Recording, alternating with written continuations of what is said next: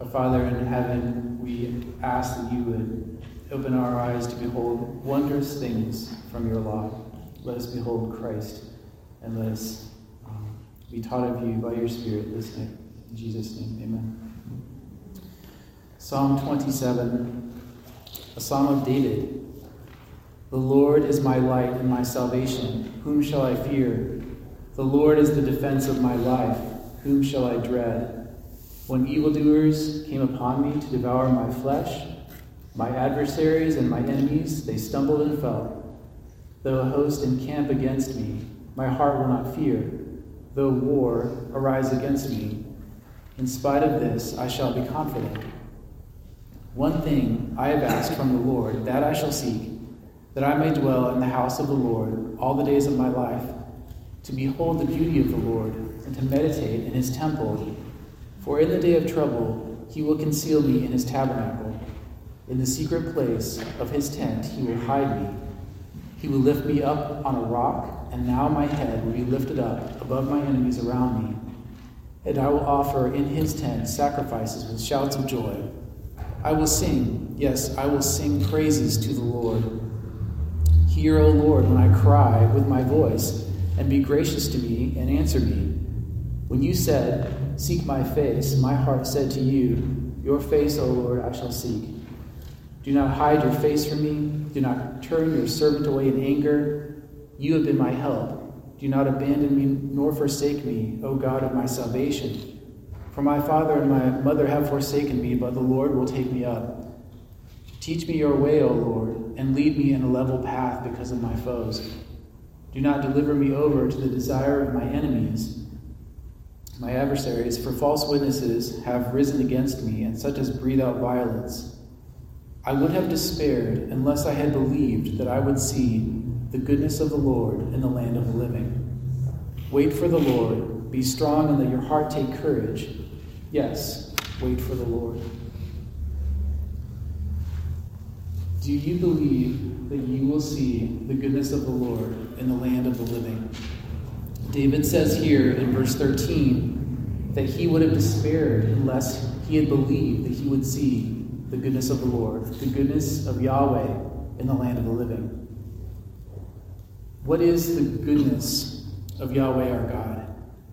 We often hear people speak about the love of God, and my question is how is his goodness different from his love?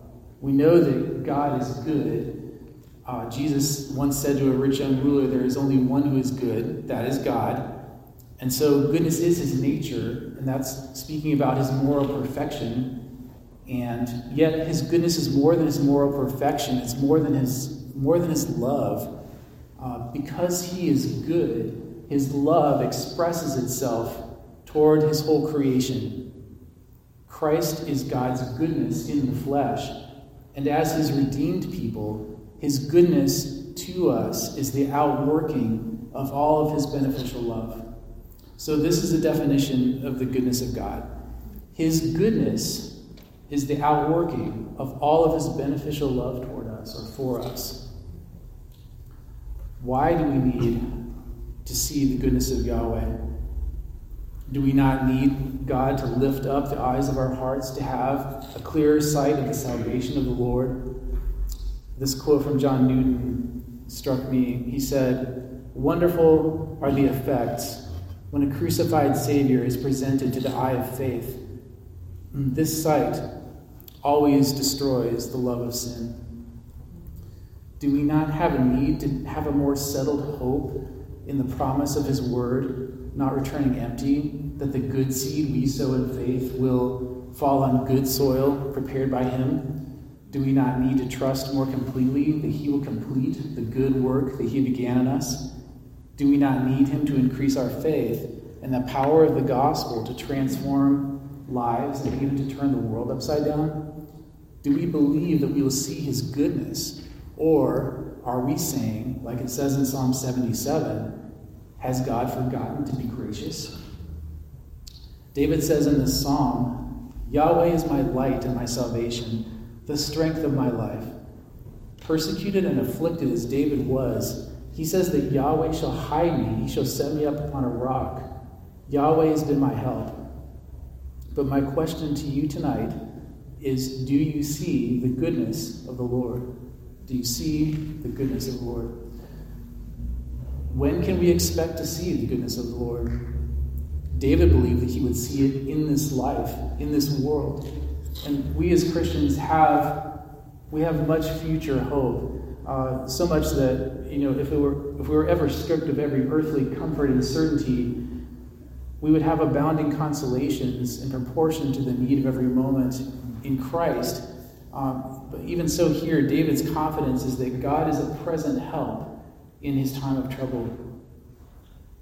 But think about this if you do not believe that you will see the goodness of the Lord in the land of the living, then this means that you are caught up in the same crisis of faith that Adam and Eve were in in the moment the tempter came uh, and insinuated the first great doubt into their minds about the goodness of God when he said, Indeed, has God said, You shall not eat from any tree of the garden?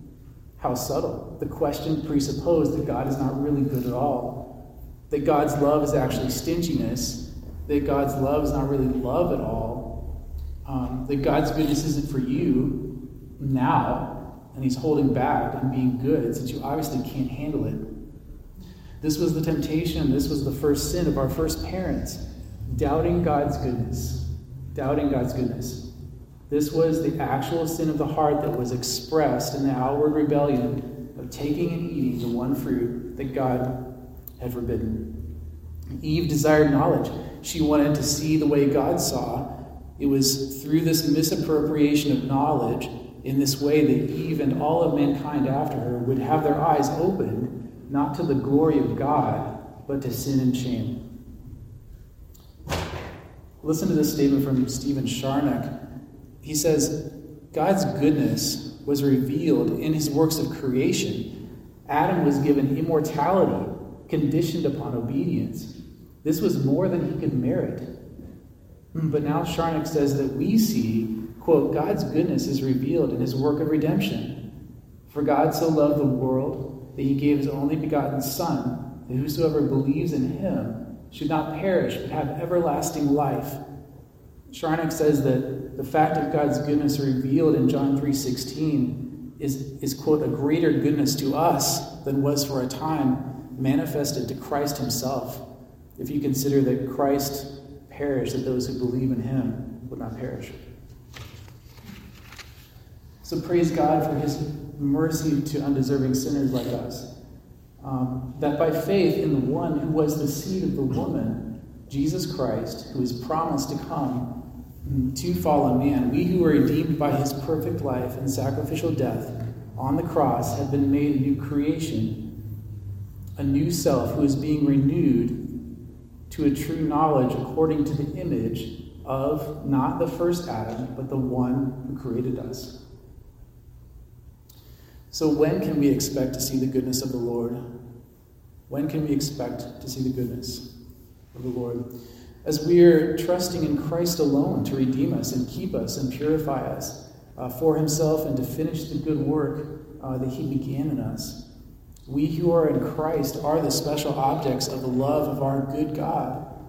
Even more than David, we may see with the eyes of our hearts our greatest enemies defeated, and that forever.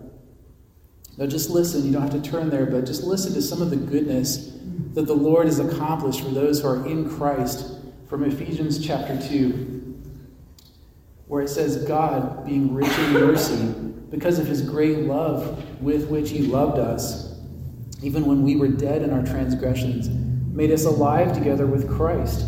By grace you have been saved, and raised us up, up with him, and seated us with him in the heavenly places in Christ Jesus so that in the ages to come he might show the surpassing riches of his grace in kindness toward us in Christ Jesus. For by grace you have been saved through faith, and not that not of yourselves, it is the gift of God, not as a result of works, so that no one may boast. For we are we are his workmanship, created in Christ Jesus for good works, which God prepared beforehand so that we would walk in them. Now in Christ Jesus, you who were formerly were far off have been brought near by the blood of Christ, for he himself is our peace. You are no longer strangers and aliens, but you are fellow citizens with the saints and are of God's household, having been built on the foundation of the apostles and prophets, Christ Jesus himself being the cornerstone, in whom the whole building, fitted together, is growing into a holy temple in the Lord, in whom you also are being built together into a dwelling of God in the Spirit. And Psalm 34, verse 8. Oh, taste and see that the Lord is good. How blessed is the man who takes refuge in him. And finally, how may we see the goodness of Yahweh our God? David, David confidently believed that he would see his goodness. But do you know how David saw it? Listen, you will not see the goodness of the Lord if you do not believe that it can be seen. We will not see if we do not believe that we will see. We must walk by faith and not by physical sight in this. This is true of the whole Christian life. You may ask, you may seek, you may knock. Our God delights to give good gifts to his children. The Lord grants spiritual sight that we may see his goodness toward us. And you may ask, why do I need to believe in order to see the goodness of Yahweh in the land of the living? But look at this text. Mm-hmm. It's, it, was not the, it was not only the sight of the goodness of the Lord that sustained David and kept him from despair, but unless he had believed, he would have despaired. Unless he had believed, unless his faith produced genuine hope in the goodness of the Lord, he would have, he would have had every reason to despair, even of life. And it's good to remember the words of our Lord when he spoke to Martha after the death of her brother Lazarus, when he said, I am the resurrection and the life. He who believes in me will live even if he dies, and everyone who lives and believes in me will never die. Do you believe this? Did I not say to you that if you believe, you will see the glory of God? Jesus here reveals the principle that faith must come before sight. But when we are granted the blessing of seeing with the eyes of our hearts, then we will see the goodness of the Lord in the land of the living.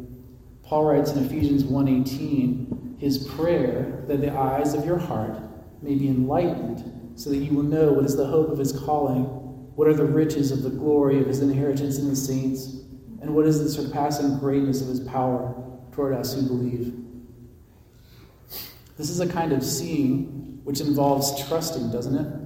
Remember that what we want to see may not be the kind of goodness that the Lord has in mind for us um, at all because he's not a cosmic genie and he's not a vending machine dispensing his goodness uh, when we push all the correct buttons. Uh, God does not. God does work in mysterious and often indirect ways.